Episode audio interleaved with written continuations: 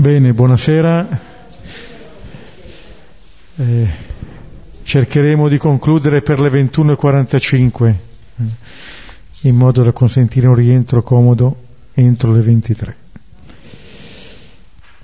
Ecco, cominciamo a pregare eh, ascoltando il Salmo 84-83. Quello lo leggiamo nella nuova traduzione della CEI, poi eventualmente la prossima volta porteremo l'altra Bibbia così chi ce l'ha può leggerlo insieme. Salmo 84 Quanto sono amabili le tue dimore, Signore degli eserciti. L'anima mia anela e desidera gli atri del Signore. Il mio cuore e la mia carne esultano nel Dio vivente. Anche il passero trova una casa e la rondine il nido dove porre i suoi piccoli, presso i tuoi altari, Signore degli eserciti, mio Re e mio Dio. Beato chi abita nella tua casa, senza fine canta le tue lodi. Beato l'uomo che trova in te il suo rifugio e ha le tue vie nel suo cuore. Passando per la valle del pianto, la cambia in una sorgente. Anche la prima pioggia l'ammanta di benedizioni. Cresce lungo il cammino il suo vigore, finché compare davanti a Dion il Sion. Signore, Dio degli eserciti, ascolta la mia preghiera. Porgi l'orecchio, Dio di Giacobbe. Guarda, o oh Dio, colui che è il nostro scudo. Guarda il volto del tuo consacrato. Sì, è meglio un giorno nei tuoi atri che mille nella mia casa. Stare sulla soglia della casa del mio Dio è meglio che abitare nelle tende dei malvagi. Perché sole e scudo è il Signore Dio. Il Signore concede grazia e gloria, non rifiuta il bene a chi cammina nell'integrità. Signore degli eserciti, beato l'uomo che in te confida. Gloria al Padre, al Figlio e allo Spirito, Spirito Santo, come era, nel principio, e ora e sempre, nei, nei secoli dei, dei secoli. secoli. Amen. Questo è il salmo del pellegrino che si avvicina al monte del Signore, ecco, cantando l'amabilità di queste dimore e anche affrontando un po' i vari percorsi che lo conducono lì. Eh, passa anche per la Valle del Pianto trasformandola, eh, cresce eh, il vigore nel cammino, cioè invece che aumentare la fatica cresce il vigore. Ecco, questo è il risultato di chi sa in che direzione andare. E questo salmo ci introduce bene eh, nel, nel brano di oggi dove eh, vedremo proprio questa, la ricerca del luogo, eh, dove preparare la Pasqua. Ecco, è, è un dove che diventa eh, centrale e che vedremo eh, è un dove particolare. Eh, questo Sion di cui si parla qui è, è veramente il luogo in cui ciascuno di noi può mettersi davanti al Signore, alla sua presenza. Allora possiamo prendere il brano Luca 22, 7, 13. Ascoltiamo. Ora venne il giorno degli azimi in cui bisognava immolare la Pasqua e inviò Pietro e Giovanni dicendo Andate, preparate per noi la Pasqua perché la mangiamo. Ora essi gli dissero dove vuoi che prepariamo? Ora disse loro, ecco, entrati voi in città, vi verrà incontro un uomo portando una brocca d'acqua, seguitelo nella casa in cui entra. E direte al padrone di casa, il maestro ti dice, dov'è il luogo di riposo dove mangio la Pasqua coi miei discepoli? Ed egli vi mostrerà una stanza superiore, grande, con tappeti. Là preparate. Ora, allontanatisi, trovarono come aveva detto loro e prepararono la Pasqua. Ecco, ci troviamo eh, nei, nei, preparativi eh, di questa cena. La volta scorsa abbiamo letto all'inizio di questo capitolo 22 una modalità eh, di preparare la Pasqua, la modalità dei sommi sacerdoti, eh, degli scribi, di coloro che eh, decidono, hanno già deciso eh, di sopprimere Gesù e trovano in Giuda, uno dei dodici, un alleato. Ecco la modalità di chi non accoglie il Messia che Gesù rivela, anzi che decide di sopprimerlo, e l'unica cosa che eh, vogliono mettere in evidenza è, è come, perché hanno, paura, perché hanno paura della folla. E di mezzo abbiamo visto c'era il denaro e poi questa gioia eh, questo rallegrarsi perché qualcuno ha deciso di consegnarlo, eh, di tradirlo. E qui ehm, eh, veniamo a contatto con la diversa modalità di preparare la Pasqua. In un certo senso, di fronte a questa, eh, a questa Pasqua che Gesù vuole celebrare, eh, si pongono eh, due possibilità. Una è quella di consegnare Gesù, una è quella di accogliere Gesù, che vuol dire consegnarsi a Gesù. Allora, ehm, tra queste due alternative eh, bisogna scegliere. E un po' questo mangiare la Pasqua significa poi di fatto eh, accettare di vivere al modo stesso in cui vive Gesù. Eh, questo fa parte della sapienza quando invita al banchetto, se rileggiamo Isaia 55, eh, quando dice di mangiare e di bere senza denaro, cioè è una sapienza. Il mangiare qui significa il vivere, come viviamo. Eh. E in tutto questo eh, brano ci sono due termini che ricorrono più di tutti il preparare e la Pasqua. Eh? Tutti e due ricorrono per quattro volte, la Pasqua abbiamo già visto ricorreva anche all'inizio di questo stesso capitolo. Si tratta allora di eh, porre l'attenzione su come noi possiamo preparare la Pasqua. Eh, per introdurci possiamo anche eh, leggere quello che eh, Paolo scrive nella prima lettera ai Corinzi, capitolo quinto, dal versetto 6, non sapete che un po' di lievito fa fermentare tutta la pasta? Togliete via il lievito vecchio per essere pasta nuova, poiché siete azimi. Infatti Cristo, nostra Pasqua, è stato immolato. Celebriamo dunque la festa non con il lievito vecchio, né con lievito di malizia e di perversità, ma con azimi di sincerità e di verità. Questa è la preparazione della Pasqua secondo Paolo. Togliere via il lievito vecchio. Israele dalle case doveva far sparire il lievito vecchio perché cominciasse la festa degli azimi. C'è un, una novità, un rinnovamento da portare eh, nella propria vita. Allora si tratta di vedere eh, in che cosa può consistere. Ecco, abbiamo già ascoltato, adesso vedremo versetto per versetto, una Pasqua che va immolata, una Pasqua che va mangiata, ecco, una Pasqua che eh, va preparata, va preparata. E un po' eh, l'altro termine, oltre a preparare la Pasqua, è il dove. Dove si celebra questa Pasqua? dove Gesù eh, consegna se stesso e consegna se stesso a me.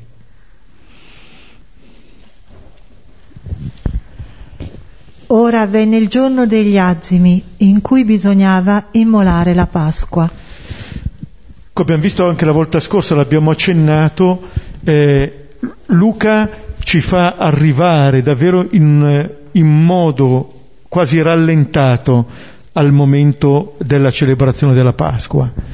Cominciava il capitolo 22 dicendo si avvicinava la festa degli azimi. Adesso venne il giorno degli azimi, il prossimo brano dirà quando venne l'ora. Eh, ci si concentra sempre di più nel luogo e nell'ora. Allora questo giorno viene. Come dire, allora scopriamo già qui l'importanza che questo giorno ci trovi preparati non si può appunto affrontare eh, questo giorno con improvvisazione, ci si arriva preparati, ci si arriva come il pellegrino di cui parlava il Salmo, attraverso anche un lungo cammino. E si concentra sulla Pasqua questo cammino. Questo cammino è un termine, così come il Vangelo di Luca ci dice che Gesù si dirige, indurisce il suo volto verso Gerusalemme, ecco questo cammino ha una meta questa nostra vita ha un senso, esattamente come quello di Gesù. Il senso della nostra vita è donarsi, come donata ci è stata. Allora questo è un po' eh, lì va a confluire tutta, eh, tutta la nostra storia. E in questo giorno si dice in cui bisognava immolare la Pasqua. Questo è il verbo che ricorre spesso in Luca, l'abbiamo visto anche in capitolo 9, versetto 22 mi pare, in cui Gesù dice che bisogna che il figlio dell'uomo sia consegnato. Lo dirà prima della sua passione, durante la passione e dopo la sua morte, quando agli apostoli Gesù risorto spiega non bisognava che il Cristo entrasse nella sua sofferenza per arrivare alla gloria. Questa è la necessità è la necessità divina, è la necessità che Dio ha di mostrarsi davvero qual è. Perché questa Pasqua, che poi è l'agnello pasquale, va immolato. Perché solamente nell'agnello immolato noi scopriamo la verità di Dio e la verità nostra. L'agnello è l'animale eh, sacrificale, Gesù si identifica con questo agnello. Gesù viene identificato anche con questo agnello. Sappiamo no, nel Vangelo di Giovanni il Battista quando vede Gesù presente lo indica come l'agnello. Le parole che noi ripetiamo in ogni Eucaristia. L'agnello di Dio che toglie il peccato del mondo e lo toglie portandolo su di sé, non facendo magie, ma appunto prendendolo su di sé. Questa è l'immolazione dell'agnello. E questo è il modo che Gesù ha di vivere eh, la sua Pasqua.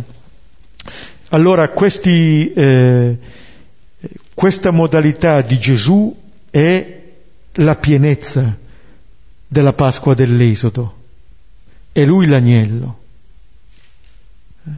Quel sangue che era messo sugli stipiti delle porte sarà il sangue di questo agnello. Allora viene il giorno degli azimi, viene. Quello che è importante è essere preparati.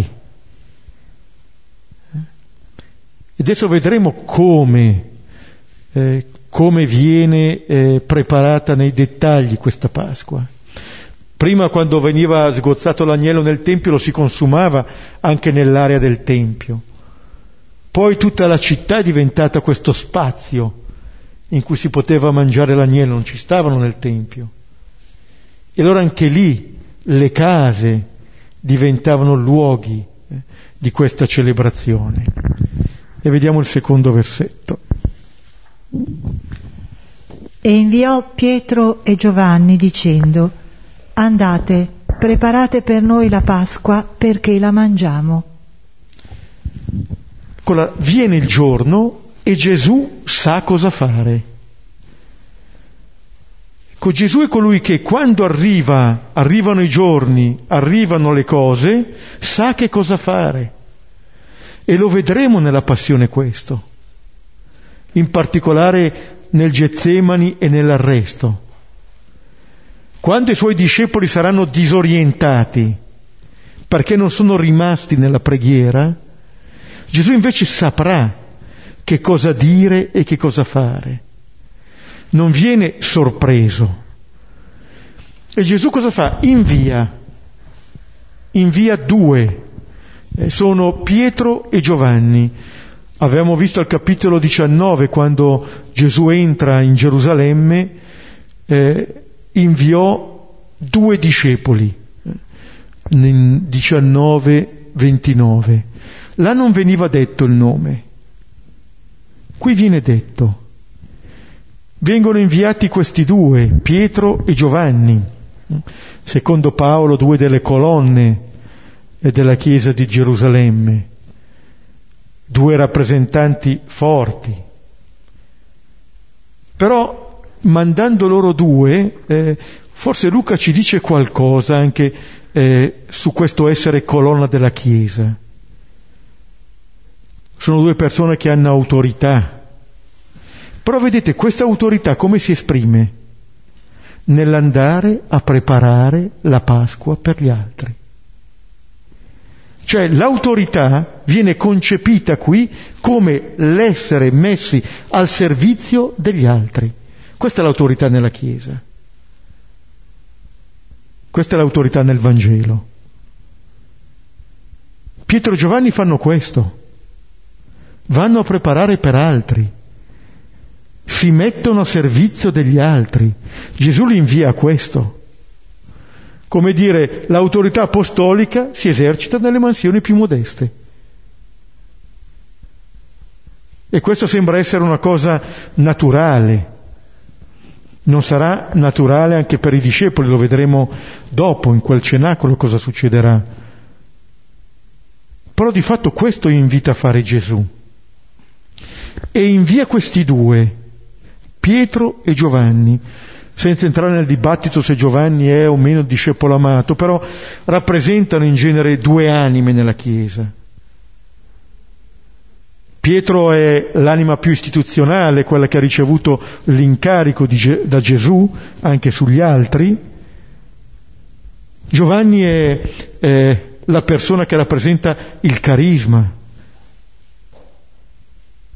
e mentre noi siamo sempre tentati di mettere o l'una o l'altra, Gesù le invia insieme. Anche per dire che o l'istituzione raccoglie quello che è l'amore del Signore rappresentato dall'altro discepolo e dà espressione a questo, altrimenti diventa inutile. Dall'altra parte la presenza di Pietro ci dice che quello che l'amore poi è bene eh, che diventi visibile, che ci sia questo servizio e non siano solamente così dei pensieri. Ancora, vengono mandati in due, come due erano i discepoli mandati a a sciogliere l'asinello, così come in due sono stati mandati i 72 discepoli all'inizio del capitolo decimo di Luca. Cioè l'essere inviati in due è la prima testimonianza che c'è un terzo, che non solo li invia, ma li tiene insieme, li tiene insieme.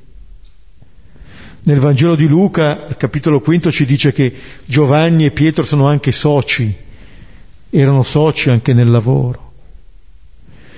Ma lo stesso Luca, al capitolo primo degli Atti, eh, ci presenterà questi due eh, discepoli come eh, molto vicini in una fraternità appunto incrociata, quando si dirà che proprio nello stesso luogo, in questa stanza superiore, Entrati in città salirono nella stanza al piano superiore dove erano soliti riunirsi.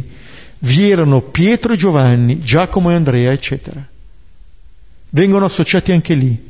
Adesso in una fraternità nuova, non Pietro, Andrea, Giacomo e Giovanni, ma Pietro Giovanni, Giacomo e Andrea. Vale a dire che c'è un sangue, che è il sangue appunto di questo agnello, che è ancora più vero del sangue della parentela. C'è una fraternità ancora più profonda eh, di quella del sangue, di quello della parentela. Fratelli tutti, sì, fratelli tutti perché c'è stato il fratello, il figlio, che ci ha resi figli in lui. Il suo sangue, eh, appunto, eh, ci rende fratelli. E eh, questi due vengono inviati, andate, preparate per noi, per noi. Lo dirà anche dopo Gesù con i miei discepoli. La Pasqua è una festa di comunità, è una festa di chiesa, è una festa di tutti. Preparate per noi, non dice per me. E si tratta appunto di preparare, preparare. Dicevo, te, tornerà, torna per quattro volte in questo brano. Anche a partire dalle parole di, di mm, Paolo nella prima Corinzi, che leggevo prima. Vuol dire che non si improvvisa questa festa vuol dire che dobbiamo arrivare lì preparati, vuol dire che non avviene in un istante. È un po' tutta la vita che ci è data per questo. Ed è la nostra risposta a quello che eh, il Signore ha preparato per noi. Il Vangelo di Luca, al capitolo secondo, versetto 31, mette in bocca appunto a Simeone perché i miei occhi hanno visto la tua salvezza preparata da te davanti a tutti i popoli. Lo stesso termine. Lo stesso Signore ha preparato questa salvezza e finalmente Simeone la contempla. E adesso per noi si tratta di prepararci a celebrare questa Pasqua. L'abbiamo visto con Simeone, ha impiegato tutta la sua vita per accogliere ciò che Dio ha preparato. Lui si è preparato per una vita ad accogliere ciò che Dio aveva preparato per lui. Si arriva così a questo incontro. Negli esercizi spirituali di Sant'Ignazio, lui insiste molto su come ci si mette in preghiera dà tanti suggerimenti che non sono delle notazioni tecniche, vogliono preparare il cuore a questo incontro. Non possiamo arrivare distratti. Se arriviamo distratti a qualsiasi incontro non conterà niente quell'incontro per noi, niente. Saremo appunto altrove. Eh, eh ricordo, avevo un maestro dei novizi, padre Franz Tata, aveva un ministro, un fratello che si occupava un po' dell'andamento della, della casa e tutte le cose più pratiche, allora ogni tanto il maestro parlava al ministro, gli parlava e poi a un certo punto diceva Giovanni, dove sei? Eh? Perché l'aveva lì di fronte ma capiva che era altrove. Cioè non basta essere lì, non basta fisicamente. Bisogna essere presenti con tutto noi stessi. Per questo Ignazio dà questi suggerimenti, perché non perdiamo nulla della ricchezza e della bellezza di questo incontro, che appunto va preparato come risposta a quello che il Signore ha preparato per noi. Ora essi gli dissero, dove vuoi che prepariamo? Ecco qui eh, è la risposta dei discepoli all'iniziativa di Gesù, mentre negli altri Vangeli sinottici sono i discepoli che hanno l'iniziativa e che chiedono a Gesù appunto dove vuole, questa è una domanda che è però una risposta all'iniziativa di Gesù che ha già detto andate, preparate. E loro giustamente dicono dove? Dove? E nei Vangeli, ma nella scrittura intera, spesso il, il punto è scoprire questo dove. Dove? È la domanda che Gesù fa ad Adamo in Genesi 3. Dove sei? Dio chiamò l'uomo e gli disse dove sei? La domanda che fa a Caino, dov'è Abele tuo fratello? La domanda che fa Abramo, dov'è Sara tua moglie? La domanda che i due che seguono Gesù dopo aver ascoltato le parole del Battista fanno a Gesù, Rabbi, dove abiti? È la domanda che farà la Maddalena al risorto che lei non ha ancora riconosciuto, dimmi dove l'hai messo e io andrò a prenderlo. Dove? Dov'è che lo incontro io il Signore? Dov'è che il Signore celebra con me la sua Pasqua? Dove vorrei che celebrasse? Vedete, la risposta a questo dove, qui vedremo, ci sarà questa sala, eccetera, ma è figura anche di un altro luogo. Il mio dove è lì dove io sono amato, io lì vivo, lì. Questo è il luogo dove il Signore ci vuole portare. Io abito lì. E vedete, ci sono due modi eh, di preparare questa Pasqua. Appunto primo, i primi sei versetti dicevano di un modo, dove non si ama, dove non si accoglie, ma si sopprime, si elimina. Qui dove invece si accoglie questo Signore che viene. Già nel, nel Vangelo di Giovanni Gesù l'aveva detto alla, alla Samaritana che dice ma dove, dove bisogna adorare Dio? E Gesù risponderà, Dio si adora in spirito e verità, non c'è un luogo fisico, perché ogni luogo fisico rischierebbe di diventare una prigione, un relegare Dio solamente lì. E per luogo fisico vuol dire ogni nostra esperienza di Dio. Ricordiamoci Isaia 6, la visione che ha il profeta, i lembi del suo manto riempivano il Tempio. Bastano i lembi del Signore a riempire il Tempio, come dire, è ovunque il Signore. Ovunque. Non lo possiamo rinchiudere da nessuna parte. Allora la domanda eh, dei discepoli è una domanda corretta, ma dovranno essere molto attenti a quello che Gesù risponde per capire meglio loro stessi la domanda che hanno posto. Ora disse loro, ecco, entrati voi in città, vi verrà incontro un uomo portando una brocca d'acqua. Seguitelo nella casa in cui entra. Questa è l'indicazione di Gesù che eh, fa in modo che i discepoli possano aprire gli occhi. È entrati in città. Vedete il parallelo un po' con, eh, con l'ingresso a Gerusalemme, no? Andate in città, troverete un asinello legato, scioglietelo, conducetelo qui. Gesù ha una somma padronanza degli eventi. Quello che sta avvenendo non lo coglie di sorpresa. Luca ci presenta così Gesù sa quello che sta avvenendo, sa quello che gli sta avvenendo. E dice loro di andare, come dire, andate in obbedienza alla parola che io vi, vi dico.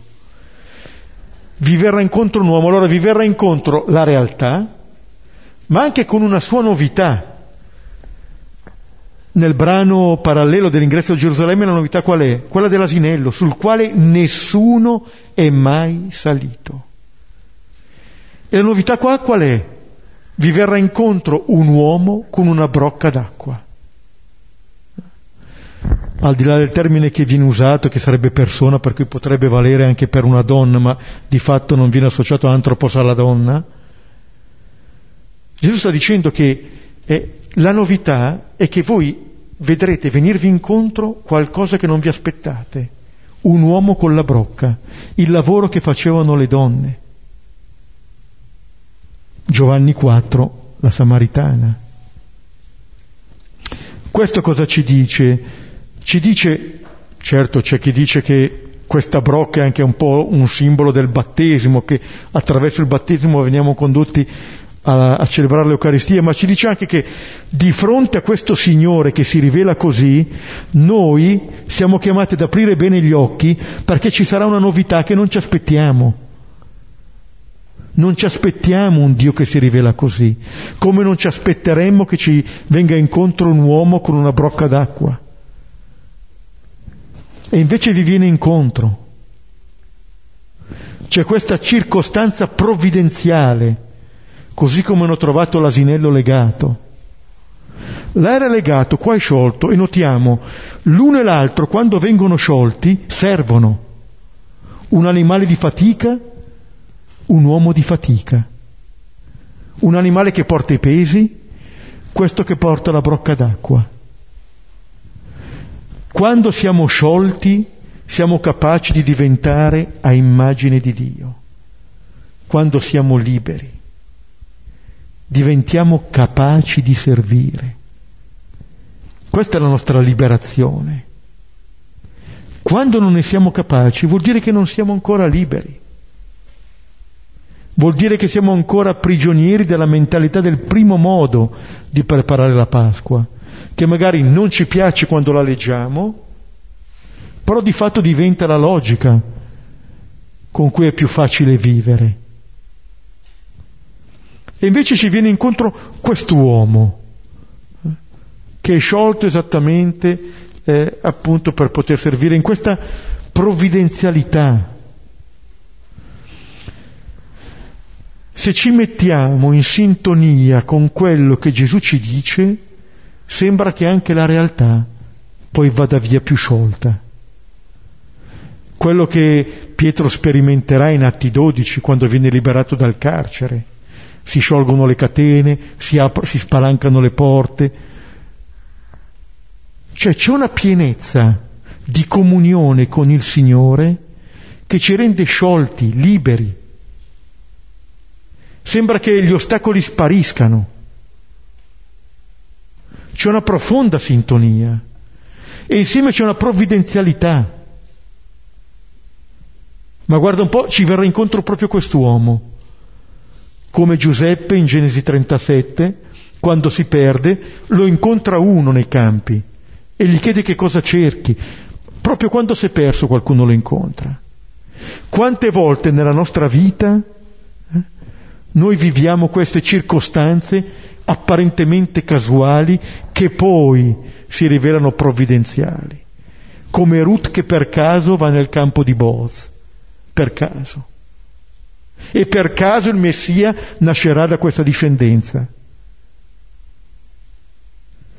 Guardate, questo, questo brano ci apre gli occhi su quello che viviamo, sull'importanza di quello che viviamo, sull'importanza eh, di questa realtà. Poi è vero, è un uomo misterioso questo, come sarà misterioso il padrone di casa. E Gesù cosa dice? Seguitelo.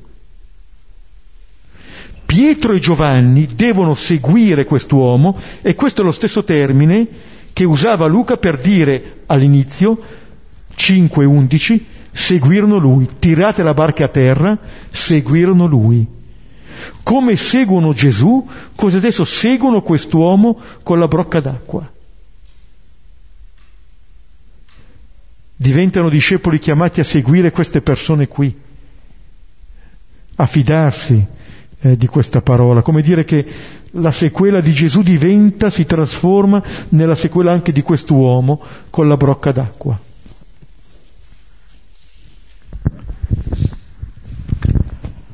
E direte al padrone di casa, il maestro ti dice, dov'è il luogo di riposo dove mangio la Pasqua coi miei discepoli? In questa casa, entrano in questa casa. E lì, al padrone di questa casa, dicono il maestro ti dice. Il maestro. È l'unica volta nel Vangelo che Gesù si definisce così. E anche qui abbiamo una sorta di parallelismo con l'ingresso a Gerusalemme. Là è l'unica volta che Gesù si definisce il Signore.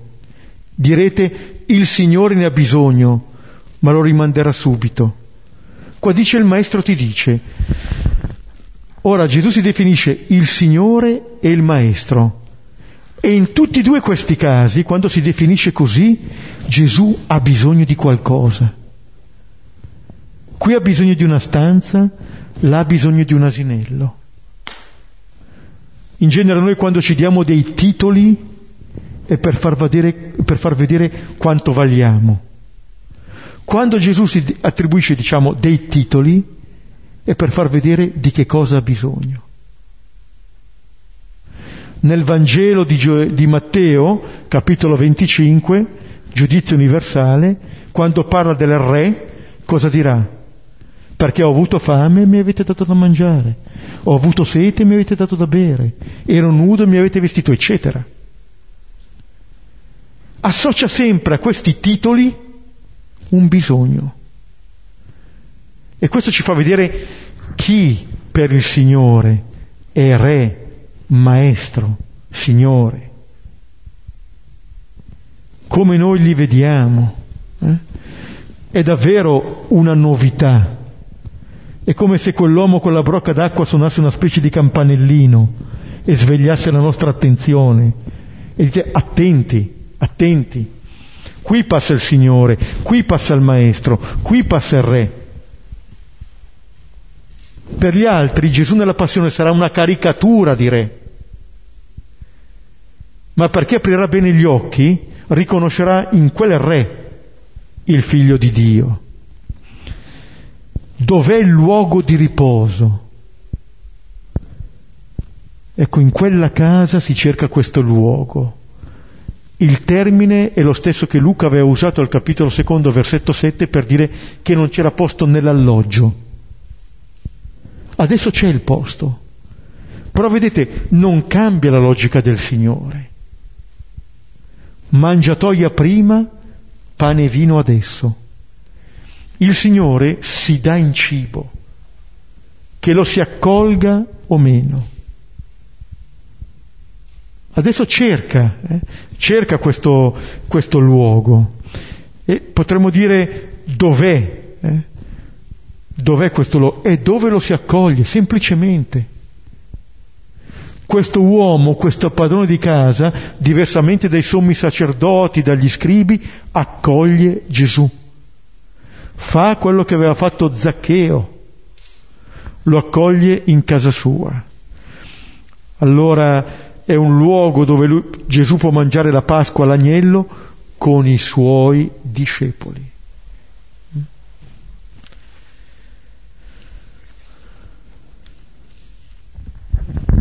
Ed egli vi mostrerà una stanza superiore grande con tappeti, là preparate. Ecco, questo è il luogo, è un luogo fisico, è un luogo che è già pronto. C'è già questo luogo. Quello che bisogna fare cos'è? Entrare in questo luogo. Tutto pronto. Chi manca? Noi. Se ci entriamo, facciamo Pasqua con Gesù. Se rimaniamo fuori, no. È il luogo, appunto, l'abbiamo letto prima in Atti 1.13, dove si, erano soliti riunirsi i dodici, è è il luogo dove Gesù appunto celebrerà la sua Eucaristia, si darà nel segno del pane e del vino, dove donerà il suo spirito, dove apparirà come risorto ai suoi, è il luogo della fede. Lì ci vuole portare quest'uomo con la brocca d'acqua, è il luogo in cui io sono in piena comunione con Dio, con me stesso e con gli altri. Ed è, dice, una stanza superiore, al piano superiore c'è bisogno di salire per scendere in noi stessi. C'è bisogno di salire sul monte per entrare in comunione col Padre. Qui a Villa Pizzone, tranne, tranne noi gesuiti che sbagliamo sempre, le famiglie hanno la zona giorno al piano terra e la zona notte al primo piano. Mi sembra rappresenti bene c'è una stanza al piano superiore che è il luogo dell'intimità, è il luogo dove io posso staccarmi dalle occupazioni, non perché non siano importanti, ma perché per dar senso a quello che avviene al piano terra c'è bisogno di appartarsi al piano superiore. Cioè o io entro dentro questo luogo, è il mio cuore, chiamatelo come volete, è un luogo interiore, lì celebro la Pasqua con il Signore e non posso permettermi di non essere lì. Nella misura in cui io sono lì e rimango lì, anche tutte le altre relazioni avranno senso. Potrò vivere anche il piano terra bene. Ma se non mi do questa possibilità, allora il rischio di sfuggire anche quello che avviene. Lo dicevo, lo vedremo, no? Getsemani i discepoli che non rimangono lì a contatto nel loro cuore con il Signore non capiranno nulla di quello che avviene. Solo Gesù avrà la capacità di vivere la realtà da figlio, perché è rimasto in comunione col Padre e con i fratelli. Nulla di intimistico in questa preghiera, ma questa interiorità è un luogo in cui nessuno ci può sostituire ed è il luogo in cui noi viviamo lì pienamente la relazione con Dio, con noi stessi e con gli altri. Altrimenti appunto siamo fuori e distratti. E la vera preparazione della Pasqua è entrare in questa stanza. Là preparate. Gesù l'aveva detto, eh, vi diranno eccolo qui, eccolo là, non andate, non sono questi luoghi fisici, si tratta di luoghi interiori. Qua abbiamo visto, si entra in città, si entra nella casa, si entra nella stanza. Sant'Ignazio quando presenta la contemplazione dell'incarnazione fa contemplare il mondo, fa contemplare la Galilea, fa contemplare Nazareth, la casa di Maria, le stanze, il grembo. Questo è il modo con cui opera il Signore. Questa è la logica dell'incarnazione. Chi entra così poi uscirà, sarà mandato in missione. Ma se non entro qui vuol dire che non conoscerò questo Signore che mi invia. È come dire entrare in profondità, metterci a contatto vero con il Signore.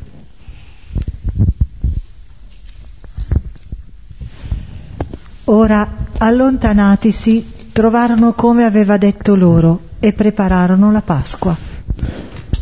Allontanatisi, allontanatisi la, lo stesso termine che era stato usato per Giuda. Ma mentre per Giuda significava un distacco, la presa di distacco da Gesù e dal gruppo degli altri discepoli, per questo invece significa una obbedienza alla parola di Gesù. Si gioca così, o mi fido o non mi fido o mi consegno o lo consegno. Questi due si consegnano a questa parola. Ne avevano già fatto esperienza. Prima citavo appunto il capitolo quinto. Prendi il largo e gettate le reti. Lo fanno e prendono una quantità di pesci e Pietro e Giovanni sono lì a raccogliere quelle reti piene. Hanno già sperimentato nella loro vita che obbedendo alla parola di Gesù hanno colto i frutti il risultato. Questo è il modo con cui si, si comincia a preparare la Pasqua, obbedire, fidarsi della parola di Gesù che è un fidarsi eh, di Gesù. Allora la vera Pasqua, la vera celebrazione dell'uscita, dell'esodo è quella di entrare in noi stessi, lasciare che questa parola di Gesù ci raggiunga nel nostro cuore, eh, ci riveli la nostra verità di figli. Eh. Ho messo qui una citazione, adesso la ritrovo, di un inno delle lodi di Bose. Nel cuore lo Spirito canta la nostra speranza di figli. Eh. Con il cuore. Lì il Signore ci attende. Ecco, allora possiamo eh, così fermarci su questo versetto riprendere un po' questi brani, darci, se volete, qualche momento per riprendere qualcosa e forse anche, se vi capita, nella preghiera dei prossimi giorni, riprendere un po', ma io dove vorrei celebrare la Pasqua con il Signore?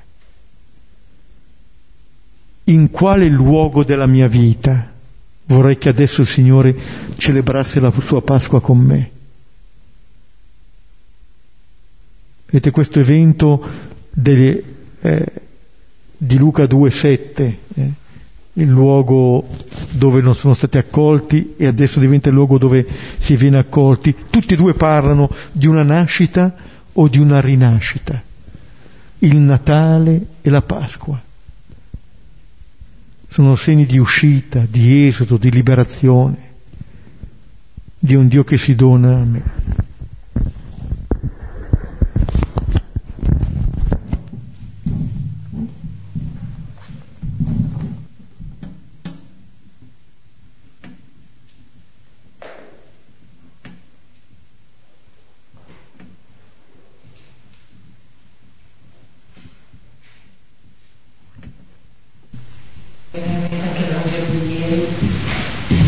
sacerdote curva da 18 anni che riesce anche in protezione rete quando e quindi pensare a vivere intensamente a questa dimensione a volte vuol dire che non è niente cioè, penso alla, più al senso del dovere o, alla, all'obbedienza in un senso più di, così, di, di rispetto invece come il contatto veramente col suonare è per sentirsi invitati sentirsi liberati, così come insomma sì, poi, questo è poi faremo fare melodie dire appunto quello lettura di tutta la libertà, nel senso che il giorno del sabato non esiste il sabato come giorno proibito, no? per la liberazione quindi il messaggio sia completamente lì. di una libertà di Dio che non può contenere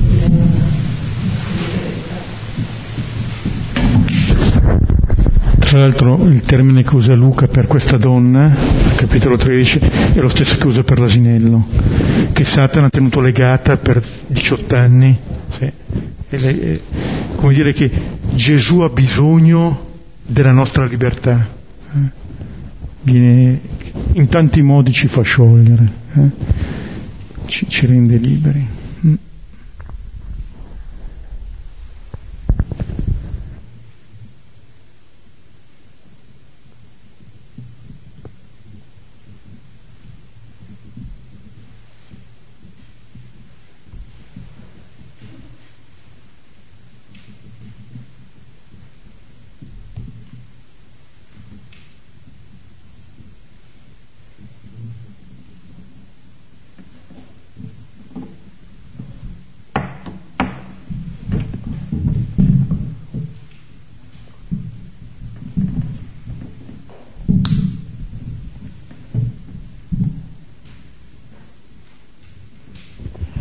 Recitiamo insieme il Padre nostro. Padre nostro che sei nel cielo, sia santificato il tuo nome. Venga il tuo regno, sia fatta la tua volontà, come in cielo così in terra. Dacci oggi il nostro pane quotidiano e rimetti a noi i nostri debiti.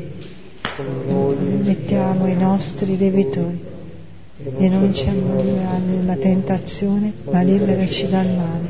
Amen. Nel nome del Padre, del Figlio e dello Spirito Santo.